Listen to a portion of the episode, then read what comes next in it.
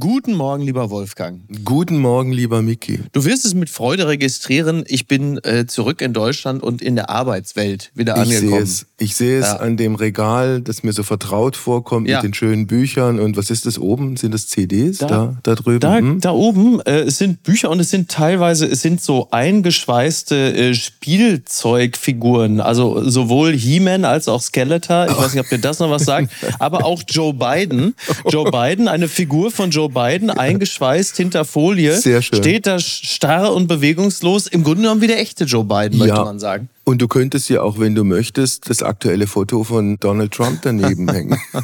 Das ist doch äh, schon wieder spannend, oder? Die alten Reflexe von 2015, 16, sie greifen wieder. Das heißt, um die Demokratie zu stärken, veröffentlicht ein jeder im Internet erstmal dieses, ja, nennen wir es ruhig, Pressefoto von Donald Trump. Ne? Man nennt es Mugshot, aber eigentlich äh, ist es ja, genau. ist es ja ein Pressefoto von ihm. Toll. Und er guckt, wie er immer guckt. Genau. Super. Und alle machen mit. Alle machen mit. Alle, alle sind natürlich gleichsam entsetzt entsetzt und empört, wollen aber dann doch auch nochmal mitmachen und posten natürlich dieses Foto. Und es ist, äh, also besser könnte es für ihn eigentlich nicht laufen. Ja, es wird spannend, wie es ausgehen wird. Ich bin mir da außerordentlich unsicher. Also ich hätte mir Trump vor vier, fünf, sechs Jahren nicht vorstellen können. Mhm. Ich hätte nie gedacht, dass die amerikanische Demokratie letztlich in der Substanz so gefährdet ist. Aber mhm. trotz allem, ich kann es mir nicht vorstellen. Tja dass er nochmal kommt. Aber wir werden sehen.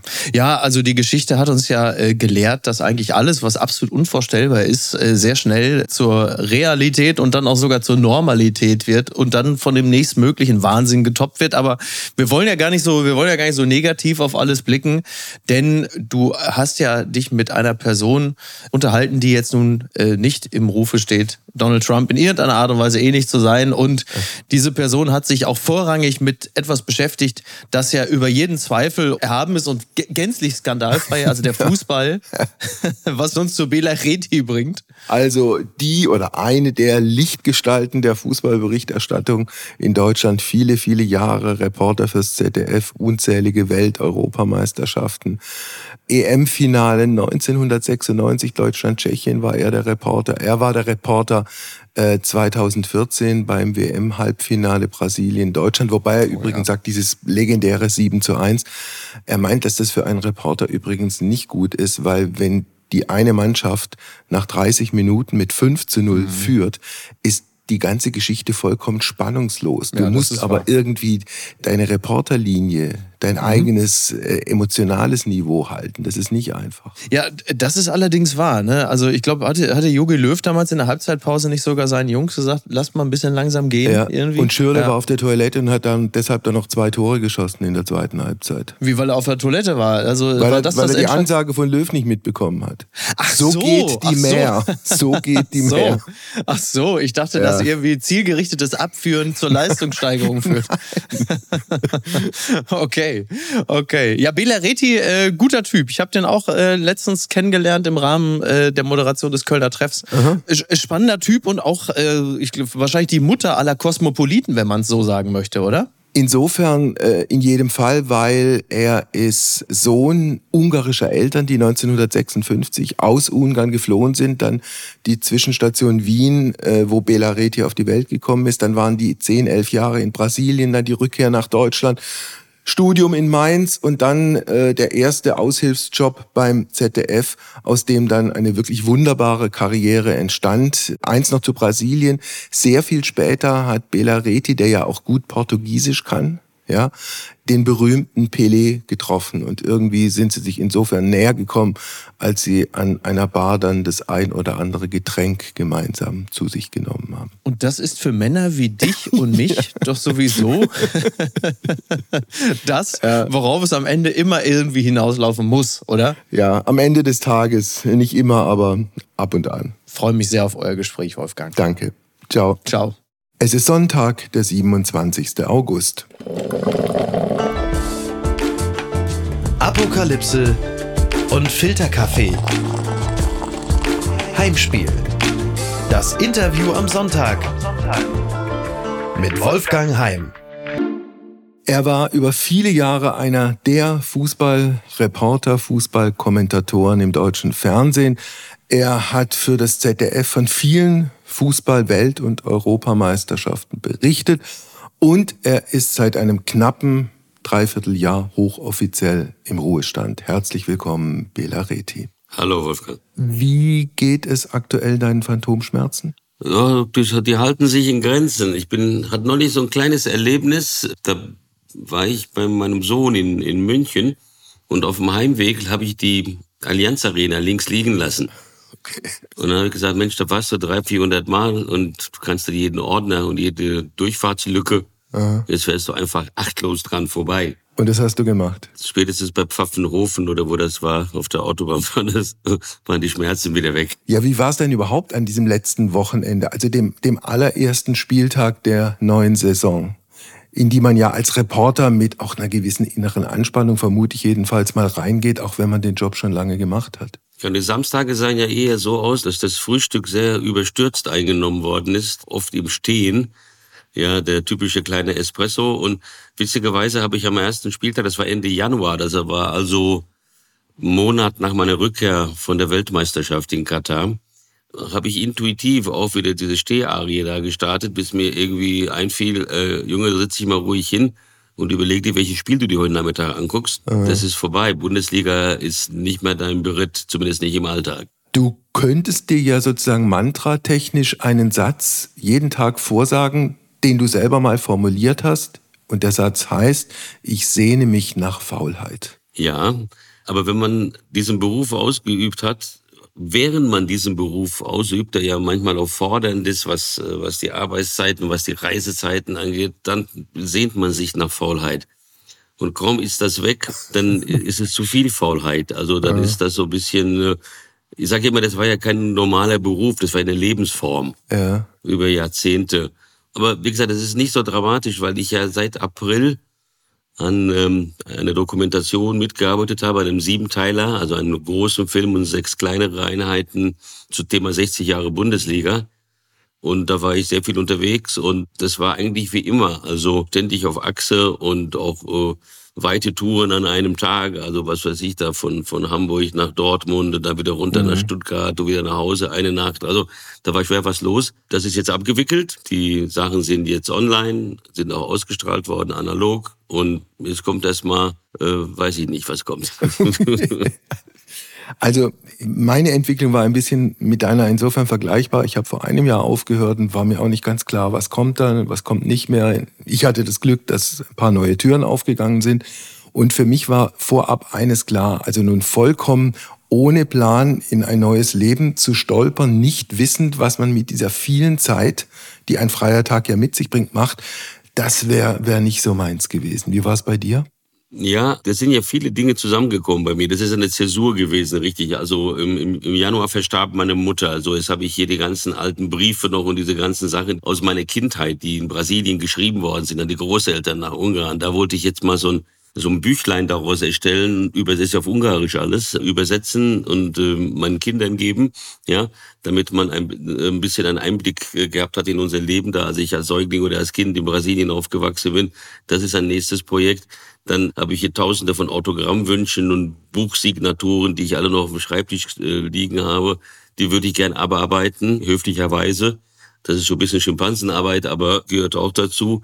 Das sind die nächsten Dinge. Dann werde ich im äh, Oktober, da hat man mir geschenkt, Kollegen bei meinem Ausstand, eine einewöchige Reise durch Weingüter Portugals, Aha. ja, die wir mit drei Kollegen machen werden. Also immer, ich denke jetzt im Grunde genommen in kurzen Segmenten. Also ich möchte mir auch nicht vorstellen, was nächstes Jahr im März, April ist, das weiß ich einfach nicht. Und das ist vielleicht auch gut so. Ich werde immer was arbeiten, weil ich bin in die Rente gegangen. Im Grunde genommen ist das ein reiner Zufall. Das hat ja mit meinem Geburtsdatum zu tun. Also ich bin voll handlungsfähig noch, aber ich habe ein, ähm, das ist eine Nummer Gesetzgebung, ah. ähm, ein bestimmtes Alter erreicht und da musste ich praktisch aus dieser Anstellung raus. Ah, das wäre ja auch ein ganz neues Thema und eigentlich müsste man als halbwegs intelligente und auch wohlhabende Gesellschaft darüber mal ein bisschen nachdenken, ob es wirklich Sinn macht, Leute mit einem bestimmten Lebensalter sozusagen auszusortieren, genau. egal genau. was die gemacht haben, wie gut sie sind, was sie noch machen könnten, was sie auch gerne noch machen könnten, statt irgendwie alternative Formen zu entwickeln. Die Leute müssen ja nicht mehr 100 Prozent arbeiten, da gäbe es doch viele Möglichkeiten. Genau. Was deine Jugend angeht, äh, du hast es schon angedeutet mit deiner gerade verstorbenen äh, Mutter. Deine Familie kam aus Ungarn, äh, erstmal nach Österreich. Mhm. Deshalb bist du in Wien 1956 auf die Welt gekommen. Kann man sagen, die Eltern sind vor dem Kommunismus in Ungarn auch anlässlich dieses Volksaufstandes geflohen? Ja, das war der Hauptgrund. Meine Mutter war, also es war ein hohes Risiko. Meine Mutter war äh, nicht hochschwanger, die war höchstschwanger. Die sind, glaube ich, an dem Tag des errechneten Geburtstermins, irgendwie Ende November, sind die losmarschiert über die Felder, über die Äcker äh, Richtung Burgenland. Und äh, ich bin zum Glück 14 Tage später auf die Welt Aha. gekommen, sonst wäre ich irgendwo auf dem Acker gelandet. Also du hast deiner Mutter noch ein bisschen Zeit gelassen. Ja, genau. Das seit, und dadurch war, war ich so ein Monsterbaby das von äh, über viereinhalb Kilo. Das war schon nicht so einfach. Für, meine Mutter war sehr zierlich. Ja, und die, die Familie meiner Eltern, die Familien der Eltern waren Regimegegner. Das war auch kein Geheimnis. Die väterliche Seite war, hatte ein Unternehmen, also Pharmazeuten in der vierten Generation mit einer kleinen Fabrik. Die haben damals sogar homöopathische Mittel hergestellt. Und mein Vater war auch Pharmaziestudent natürlich. Das war so vorgesehen in der Familie. Und er ist kurz vor seiner Prüfung aus, aus politischen Gründen von der Uni geflogen und musste dann ähm, als Arbeiter sich verdingen in so einem ja in so einem Betrieb mit ja, Aluminiumklärschlamm, also wo man mit Kleidern duschen musste nach der Arbeit, mhm. äh, ist auch sehr jung verstorben, obwohl wie unsere Männerlinie wirklich sehr sehr alt wird. Wenn man dann nachliest, was dieser Aluminiumklärschlamm mit einem machte, mhm. also der hat einen Gehirntumor gekriegt, 40 Jahre später. Das ist genau die Halbwertszeit übrigens. Also ich nehme an, dass das der Grund war. Ich bin kein Arzt, aber es gab viele, viele Gründe, dieses Land zu verlassen. Und wir wären fast in ähm, Österreich geblieben, weil er hat einen sehr, sehr guten Job gehabt in der Wachau. Da wäre man in der Wachau aufgewachsen, ist auch eine Stadt in São Paulo. Ja.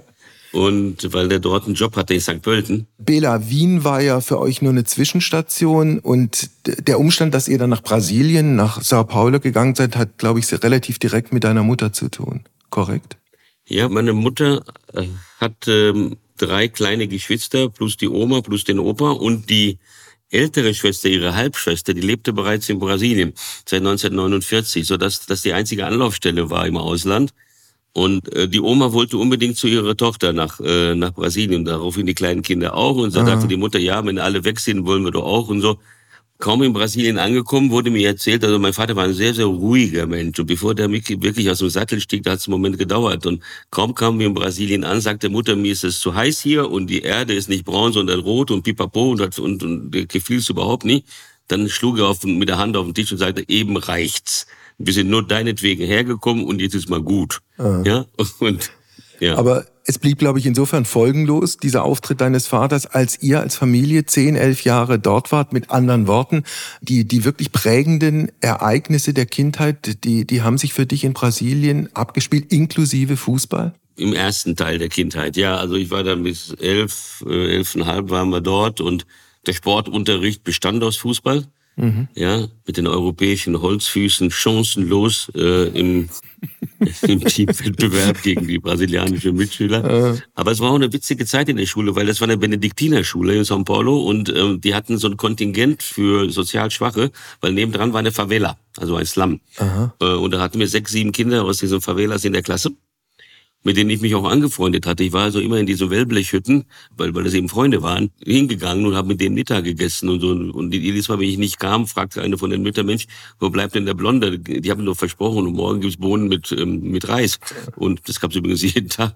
Also man hat äh, das Sozialempfinden ähm, sehr früh gelernt, dass es irgendwie ganz normale Menschen sind, warum auch nicht, aber ja. dass, ähm, dass man keine Berührungsängste haben muss ja. mit ähm, mit anderen. Es gab, glaube ich, was diese Brasilienzeit angeht, für dich zwei große Vorteile. Das eine war, dass du erstmal auf eine relativ spielerische Art und Weise Sprachen hast lernen können, also Ungarisch quasi deine Mutter- oder Vatersprache, dann irgendwie kam das Deutsche oder Österreichische dazu, dann das Portugiesische, weil Brasilien und dann, was kam noch alles? Englisch, Französisch, Italienisch? Ja, Schule halt, ne? Englisch, das ja. ist ja Handwerkszeug in unserem Beruf, Französisch sieben Jahre. Mhm Da hätte man sich bessere Lehrer gewünscht, eigentlich eine schöne Sprache, aber man, man ist so als äh, Pubertierender, boykottiert man da ganz gerne, wenn der Lehrer nicht funktioniert. Aber ja. ich habe sogar schon Interviews auf Französisch geführt, also für den Hausgebrauch reicht. So einen okay. Ausland kann ich auch bestellen, also das ist alles gut.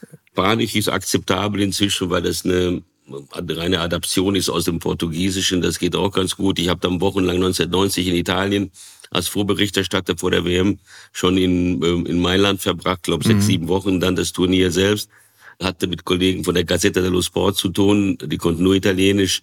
Das hat auch geholfen. Also Italienisch verstehe ich fast alles, traue mich nicht so richtig zu sprechen, aber ah, das funktioniert okay. auch. Da sage ich mal, wenn ich alles durcheinander bringe, Spanisch, Portugiesisch, Spanisch nenne ich das die rätische Mistura Romana. Okay.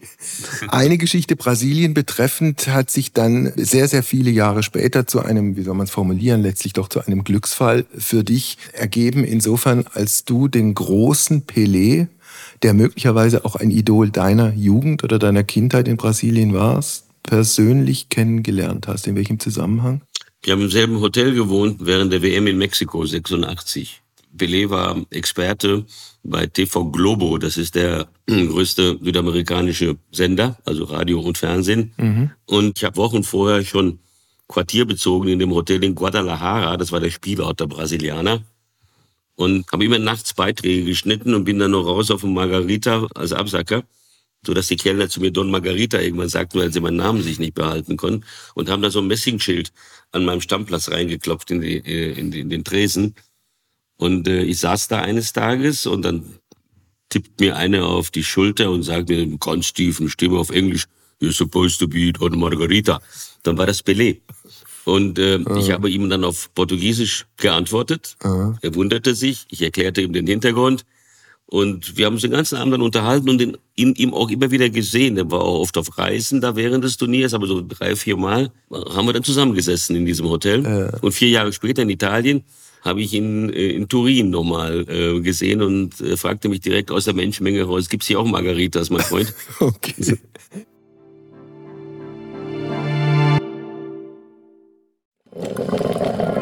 Werbung mein heutiger Werbepartner ist Clark. Ich verbringe viel zu viel Zeit am Telefon, am Handy. Und wenn ich auf meine äh, Anzeige was die Bildschirmzeit angeht, starre, dann starre ich entsetzt so lange darauf, dass die Bildschirmzeit noch länger wird. Was nutze ich denn eigentlich? Also bei mir so in erster Linie sind es dann doch wirklich äh, Nachrichtenseiten. Ich daddel gar nicht auf dem Handy, aber ich bin natürlich dann auch recht viel äh, zum Beispiel auf den Musikseiten, aber meistens informiere ich mich oder ich werde informiert und bin sehr viel äh, in den Messenger-Diensten, wo mir dann Freunde und Bekannte schreiben, was ich alles wieder verpasst habe, was ich alles noch machen muss und was ich alles wieder nicht auf die Reihe gekriegt habe.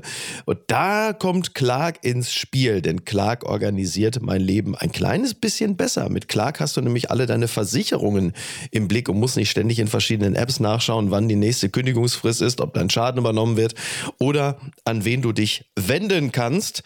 Und hätte ich mal Clark benutzt, dann hätte ich nicht vor zwei Wochen Flatterband an meinem Auto gehabt. Äh, mehr sage ich dazu nicht. Mit deiner Unterschrift bei der Anmeldung wird Clark dein neuer Versicherungsmakler. So können sie deine Interessen gegenüber den Versicherungsgesellschaften vertreten und dir einen digitalen Service mit allen Vorteilen anbieten. Das Maklermandat greift für alle deine Versicherungen, die du in der Clark-App angibst und hochlädst. Du kannst natürlich jederzeit und kostenfrei deine Vollmacht zum Maklermandat widerrufen. Vergiss also das mühselige Suchen Suche nach deinen Policen und manage deine Versicherung digital on the go 24-7. Ach Gott, ja, das wäre so schön. Das muss man machen. Das ist fantastisch. Das könnte mein Leben so deutlich erleichtern. Hol dir ein Upgrade mit Clark. Also Clark spendiert allen HörerInnen einen Shopping-Gutschein von bis zu 30 Euro. Einfach die Clark-App runterladen oder direkt auf die Website gehen. Clark.de bei der Registrierung den Gutscheincode Filterkaffee 54 alles groß geschrieben ja, Filterkaffee 54. Ihr ladet eine bestehende Versicherung hoch, dann sichert ihr euch einen 15 Euro Shopping-Gutschein für Brands wie äh, Adidas, Amazon, DAZN. Und bei zwei Versicherungen, da sind es sogar ganze 30 Euro. Also probiert die Clark-App doch selbst einmal aus. Und jetzt weiterhin viel Spaß mit der heutigen Folge.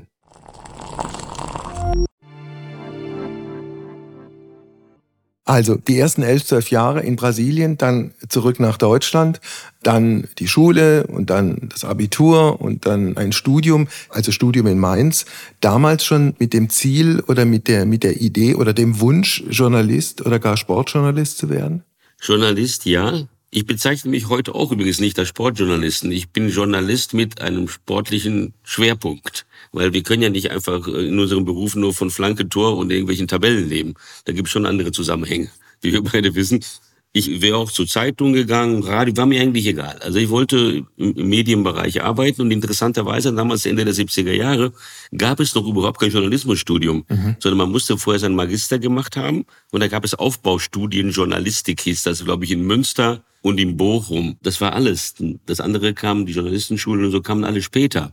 Aber das Ziel war schon, Journalist zu werden, ja. Mhm. Hat ja dann funktioniert, wobei du, glaube ich, eine Kurve gedreht hast über das ZDF Sportarchiv um wen womit zu beliefern? Ja, das war eigentlich äh, keine Kurve, sondern es war die Vorstufe. Also ich habe den Wochenenddienst gemacht.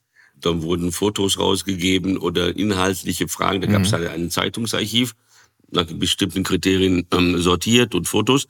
Und da waren die ganz großen Helden, da mhm. Harry Valerien, Hans-Joachim Friedrichs, Dieter Kürten, äh, Karl Senne, also wie sie hießen. Und dann ähm, konnte ich aber viele Fragen, die sie gestellt hatten, inhaltlicher Art, einfach so aus dem Kopf beantworten. Also musste ich gar nicht nachgucken. Das hat in gewisser Weise einen Eindruck hinterlassen. Bis Friedrichs mich fragte, sagen Sie mal, äh, den ich auch vorher im Taxi mal zum Flughafen fuhr. Ich war ja parallel Taxifahrer, um, um immer mal eine Mark in der, in der Tasche zu haben, uh. ob ich nicht mal ein Praktikum machen möchte beim, beim ZDF.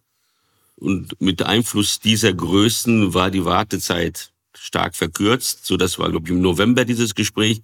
Und, und im Februar habe ich ein Praktikum gemacht beim ZDF. Ja. Und das wurde dann verlängert um weitere sechs Wochen.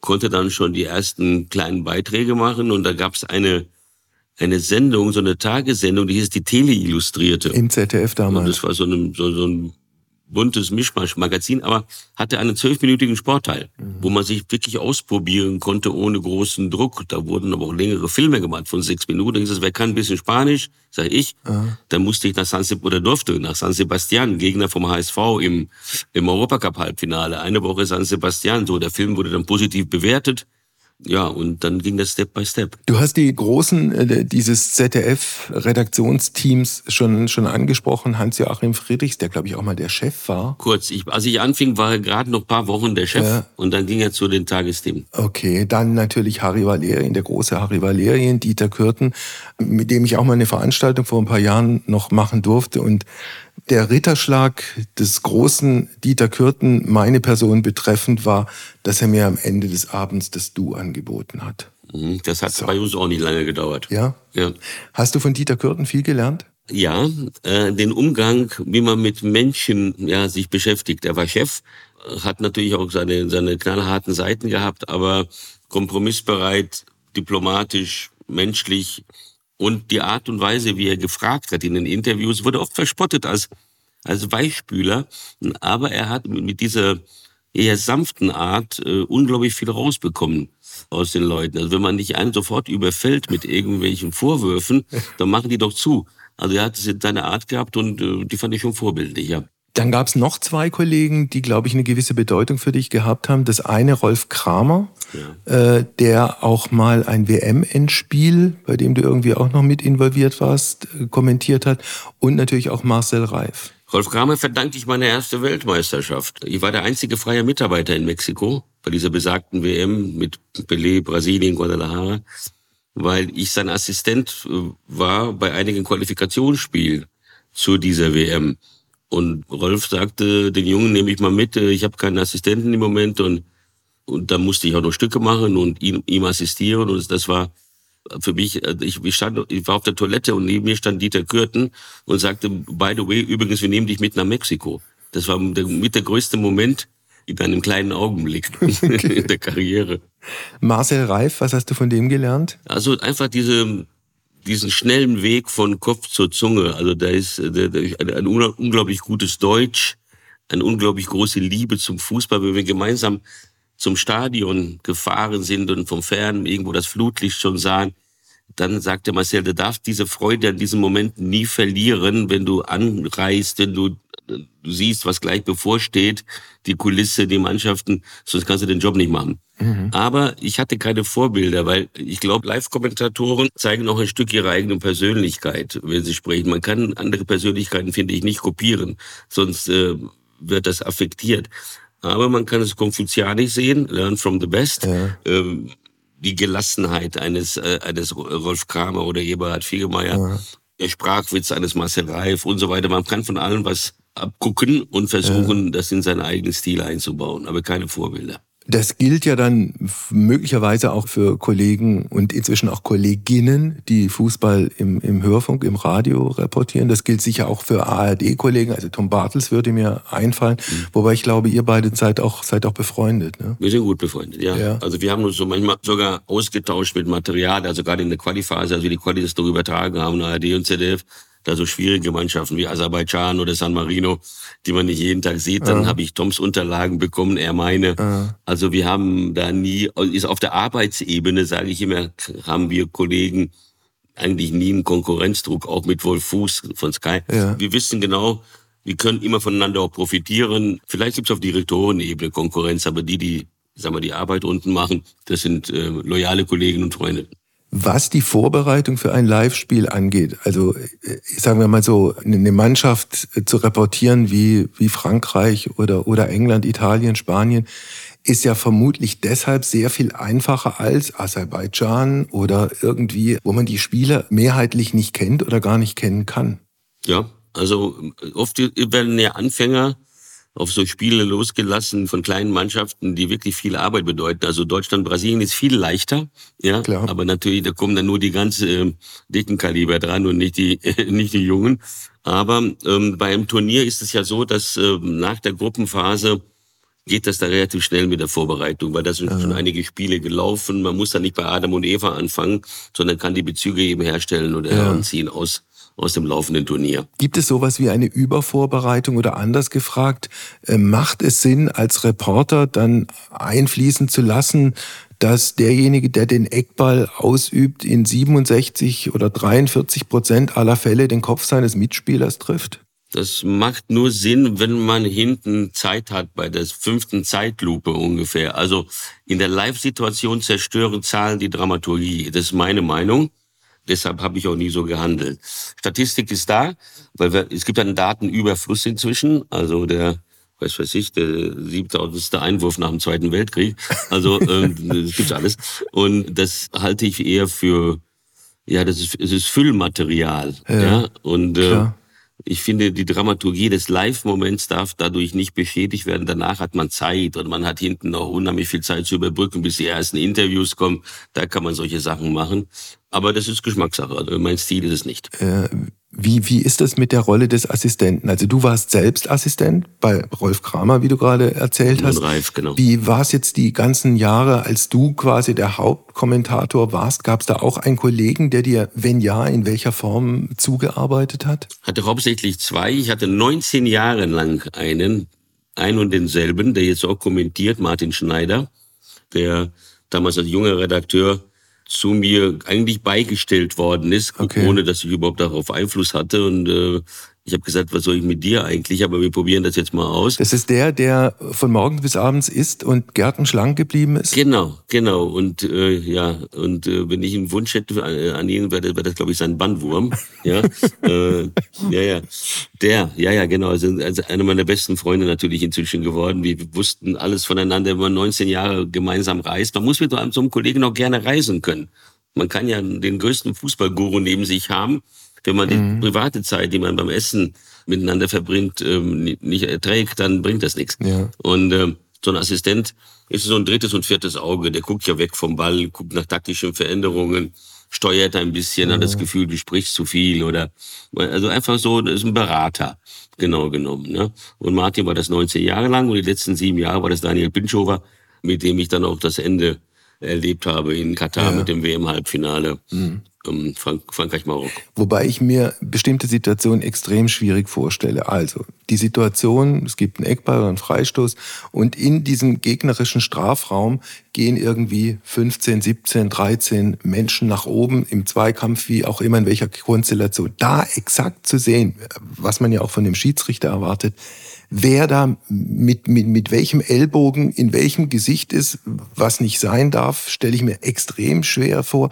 Und auch was die gegenläufige Bewegung angeht, abseits zu erkennen, genauso.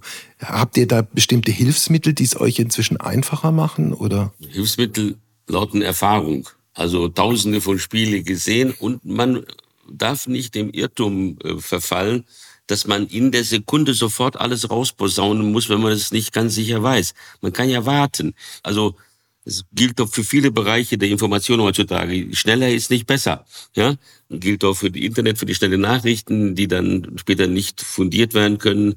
Moment warten, erste Zeitlupe abwarten. Man kann ja sagen, ich glaube, das war so und so, aber lass uns das mal gemeinsam gucken.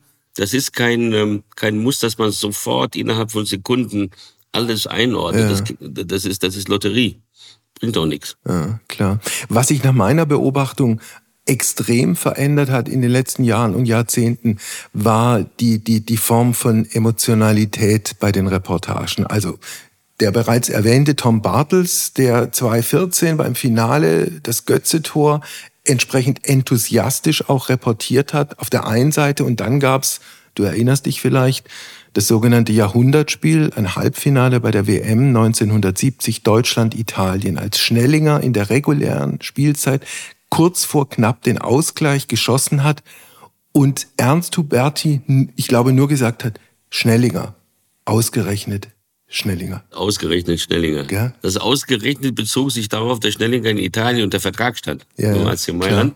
Ja, aber es hat sich natürlich stark verändert. Ich glaube, dieses auf Fußball ist auch ein bisschen Politik immer. Und sagen wir so eine nationale Euphorie war so in den auslaufenden 68er Jahren oder beeinflusst davon äh, etwas verpönt. Ja, und man, also je, je zurückhaltender man war, desto cooler galt man. Das hat man ein bisschen abgelegt. Inzwischen gibt auch ganz verschiedene Facetten. Es gibt immer noch diese ganz ruhigen Reporter, aber inzwischen sind alle äh, Farben möglich und äh, ja. das macht die Sache reicher. Wir leben auch in Zeiten sozialer Medien. Was bedeutet das? Frage, die Zahl der, der Schmähungen in deinem Fall auch explosionsartig zugenommen haben? von heute auf morgen. Das war wie Bots, keine Ahnung, das war wie gesteuert. Wirkte das manchmal, keine Ahnung. Ich habe ich hab damit überhaupt kein Problem, weil ich finde auch, was die, was die Zeitungsjournalisten zum Beispiel oft verkehrt machen, dass sie aufgrund von Twitter-Trends ganze Artikel bauen. Wenn ich Chefredakteur wäre, würde ich sagen, so ein Artikel kommt mir nicht in die Zeitung. Ja, weil das eine Scheinmeinung äh, suggeriert, weil es einfach nur Klicks geriert, weil es einfach nur ähm, ja, äh, falsche Emotionen äh, hervorruft. Ich habe damit überhaupt kein Problem. Und man darf sowas auch nicht persönlich nehmen. Man kann sonst diesen Job nicht machen. Also wenn die Leute schon beim man schon Guten Abend sagt, anfangen zu meckern, ja. dann, ähm, wie, wie soll ich sagen, ich, ich wäre gerne bereit gewesen, mir die Kritik anzuhören, wenn die eine gewisse Form hätte oder ein Argument dahinter wäre. Aber nur pöbeln, damit, ähm, das, das umgehe ich jetzt einfach. Ja. Und mich interessieren auch keine sozialen Medien, ehrlich gesagt. Äh, was natürlich nichts daran ändert, dass jeder von uns Fehler macht, also auch ein Schiedsrichter beispielsweise, der 200 Mal pro Spiel richtig gepfiffen haben kann und dann die eine falsche Entscheidung und dann wird er an die Wand genagelt. Auch ein, ein Fußballkommentator noch dazu unter Live-Bedingungen gilt für Radio wie für Fernsehen. Äh, hast du für dich irgendwas abgespeichert, was dir lange irgendwie noch nachgegangen ist, wo du gedacht hast, es war, ich hätte es besser machen sollen oder besser machen können? Ähm, es gab keinen Totalkollaps bei keiner einzigen Übertragung. Natürlich hat man mal Fehler gemacht und so, aber wenn dann Kritiken kommen, sogar von seriösen Journalisten, da war zum Beispiel ein ehemaliger Trainer in der Türkei, ehemaliger National, Briegel und sonst wäre auf der Tribüne. Und dann sage ich, Hans-Peter Briegel, der übrigens neben Jupp Derwal auch äh, Trainer bei Galatasaray war oder ja. so, weißt du, da hat einer geschrieben, ich hätte Derwal auf der Tribüne gesehen neben, neben Hans-Peter Briegel. also ich sage, Leute, ähm, das, das ja. war eine Aufzählung. Ja. Das war sogar ein seriöser Journalist, der heute in immer welchen Talkshow sitzt äh, aus Berlin. Das fand ich unglaublich. Also das ist einfach nur konstruiert. Ne? Hat es in deinem Fall Einflussnahme gegeben, beispielsweise von Vereinen? Also ich erinnere mich, es gab mal einen Manager von FC Bayern München, äh, der in seiner emotionalen Hochphase auch Reportern gesagt hat, sie seien beim FC Bayern nicht mehr erwünscht? Du meinst bestimmt Hönes, ne? Ja, ja.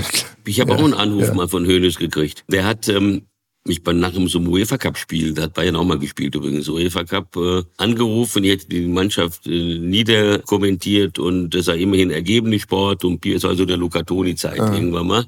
Aber man konnte dem gut entgegen. Ich sage, Herr Hönes, ähm, ich kann Ihnen jetzt sagen, was ich beim ZDF verdiene. Und wenn ich Pressesprecher beim FC Bayern werden soll, dann machen Sie eine Null dran und zwar rechts. Ja, und dann bin ich auch gern bereit, hier Lied zu singen. Das hat, fand er super und hat sich kaputt gelacht.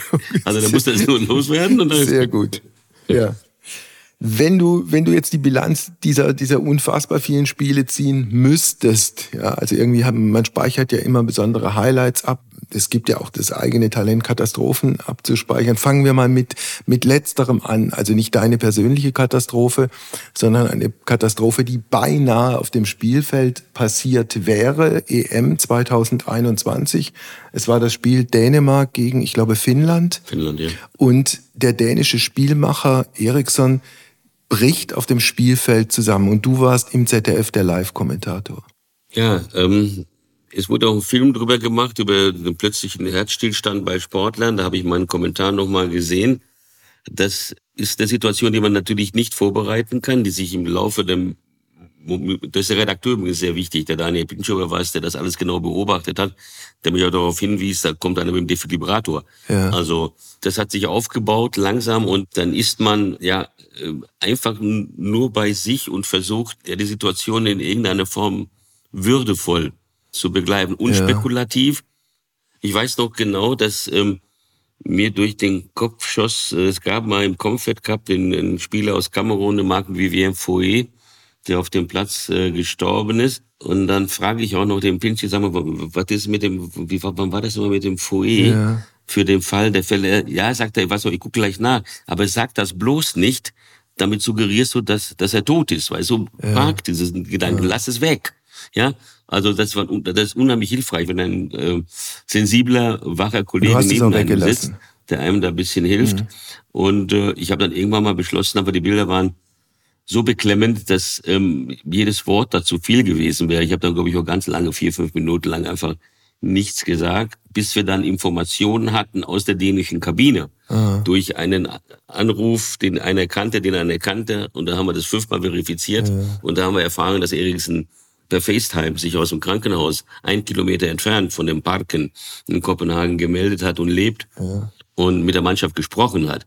Als wir das verifiziert haben, ja, dann habe ich das auch, äh, habe ich das auch verkauft mit großer Erleichterung. Schlimm war danach, das Spiel kommentieren zu müssen, komplettes Spiel kommentieren müssen. Das in dem Fall eigentlich auch für dich als Reporter von vollkommener Bedeutungslosigkeit war? Ja, ja, also ich habe ich hab da alle fünf Minuten auf die Uhr geschaut und äh, wann ist denn der Mist vorbei jetzt? Also Ja. äh, das wirklich und dann konnte ich auch noch nicht ins Hotel. Wir hatten am nächsten Tag Weiterreise nach München. War ein sehr langer Tag und sehr anstrengend. Also ja, seelisch vor allem. Sieben Jahre davor, 2014, WM in Brasilien, das Halbfinale Brasilien-Deutschland. Du warst der Reporter. Es gab dieses unfassbare 7 zu 1. Ein Spiel, auf das man sich zumindest ergebnistechnisch ja auch nicht vorbereiten kann. Nee.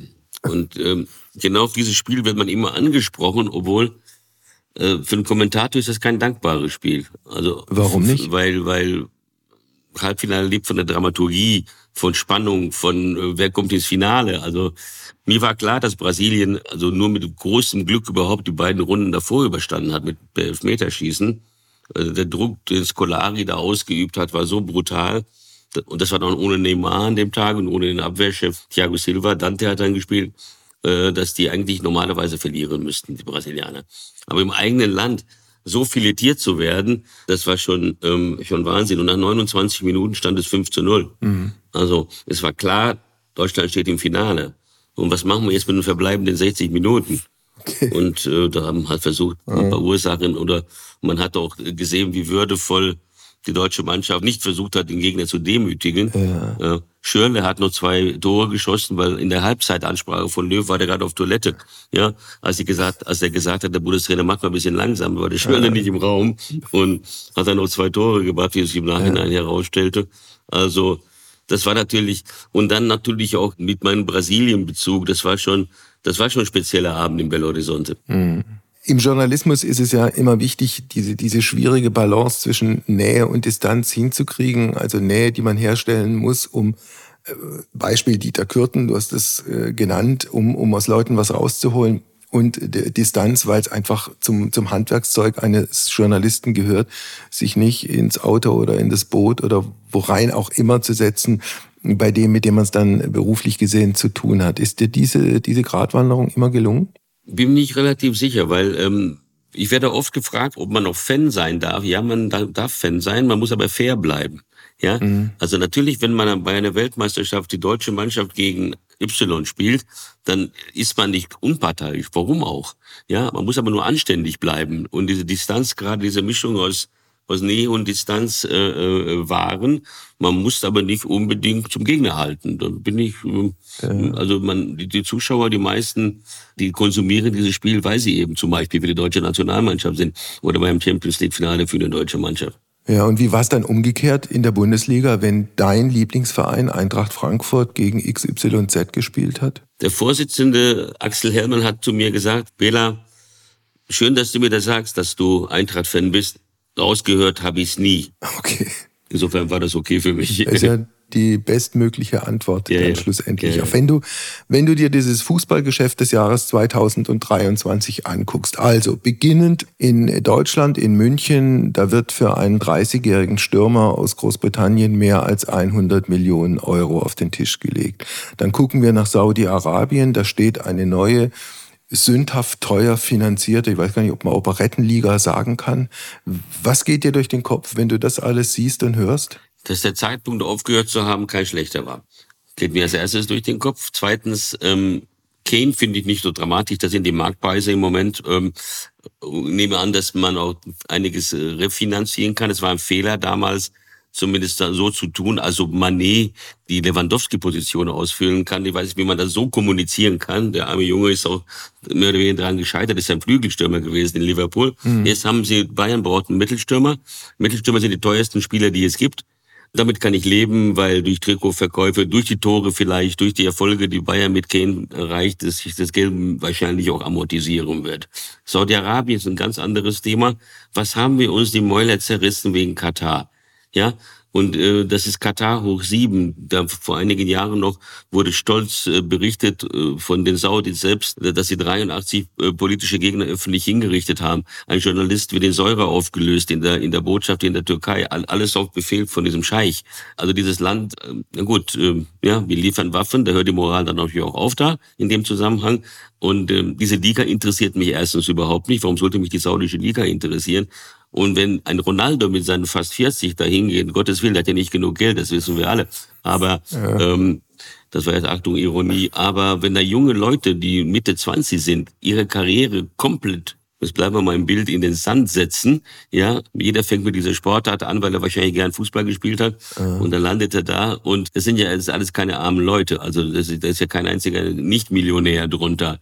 Das Geldargument ist für mich zu wenig. Ich verstehe das nicht. Wird das die Statik des internationalen Fußballs verändern oder wird es in Saudi-Arabien den Weg gehen, den es ja in China letztlich auch gegangen ist, wo ja auch mit unfassbar viel Kohle da irgend so ein Fußballbusiness aufgebaut wurde, von dem heute eigentlich kaum jemand mehr spricht? Durch Corona ist die chinesische Liga plötzlich komplett abgekapselt worden von der Welt. Sandro Wagner, mein Co-Kommentator, der war ja da und ist während der Corona-Zeit gar nicht mehr zurückgekehrt nach China.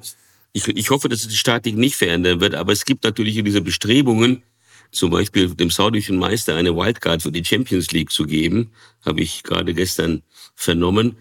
An dem Tag werde ich meine sämtlichen Champions League-Abos, die ich habe, als Fußballfan kündigen. Fußball und Politik, immer ein heikles Thema. Du hast es im Falle von Katar auch schon angedeutet. Es hat massive Kritik gegeben. Allerdings hat es ein paar Jahre davor, meiner Erinnerung nach, auch eine Fußballweltmeisterschaft in Russland bei Wladimir Putin gegeben, der schon damals nicht der Inbegriff äh, der Menschenrechte war. Ja, erstaunlich, dass damals überhaupt nichts gesagt wurde. Es war vier Jahre nach der Eroberung der Krim, war die WM dort. Mhm. Ne? Da hat ja diese Sache, die jetzt in der Ukraine betreibt, vorher geübt. Georgien, Krim. Und es gab kaum Reaktion. Ja, es gab kaum Reaktion von der, von der Öffentlichkeit. Diese Katar-Kritik, die war berechtigt in gewisser Weise, aber so wie sie in Deutschland betrieben worden ist, dass wir jetzt uns zu den, zu den großen Richtern dieser Welt aufschwingen, die war massiv übertrieben, geprägt von Doppelmoral. Mhm. Und entsprechend war auch das Ergebnis, die Politisierung der Mannschaft. Die konnten überhaupt nicht mehr aus diesem Sog raus. Das ist mit ein Grund für das Scheitern gewesen. Es verteidigt jetzt nicht das System in Katar. Das weiß man vorher, in welches Land man geht. Die FIFA ist für mich der Hauptschuldige, sage ich mal. Hat sich natürlich wie immer bestechen lassen. Katar wollte wissen, okay, wie kriege ich eine WM?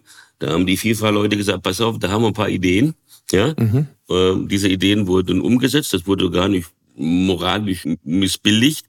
Und äh, da flossen zwei Themen ineinander, die Korruption und die Menschenrechte in Katar. Und auf einmal wurde so eine riesige Soße und die umstrittene WM, die umstrittene WM, die umstrittene WM. Ich konnte es nicht mehr hören. Die Journalisten haben auch keine einzige andere Formulierung mehr gefunden. Es war so redundant, das Ganze.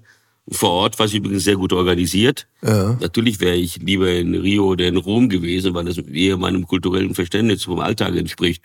Aber mehr auch nicht. Ja. Lass uns äh, zum Schluss unseres Gesprächs noch ein bisschen in die Zukunft gucken. Äh, vorab noch eine ganz andere Frage, die mir zu Katar äh, einfällt. Hätte ich beinahe vergessen. Stimmt eigentlich die Geschichte, dass du größere Mengen Whisky nach Katar geschmuggelt hast? 0,75 Liter sind das große Mengen. Nein, das ist. Das und davon haben kleine, zehn Leute profitiert. Also hat jeder mal ein Gläschen gekriegt. Wir wollten ja abends mal zusammensitzen. Ja. ja. ja eine Thermoskanne. 0,75 Liter. War das eine besonders heldenhafte und mutige Tat oder? Nein.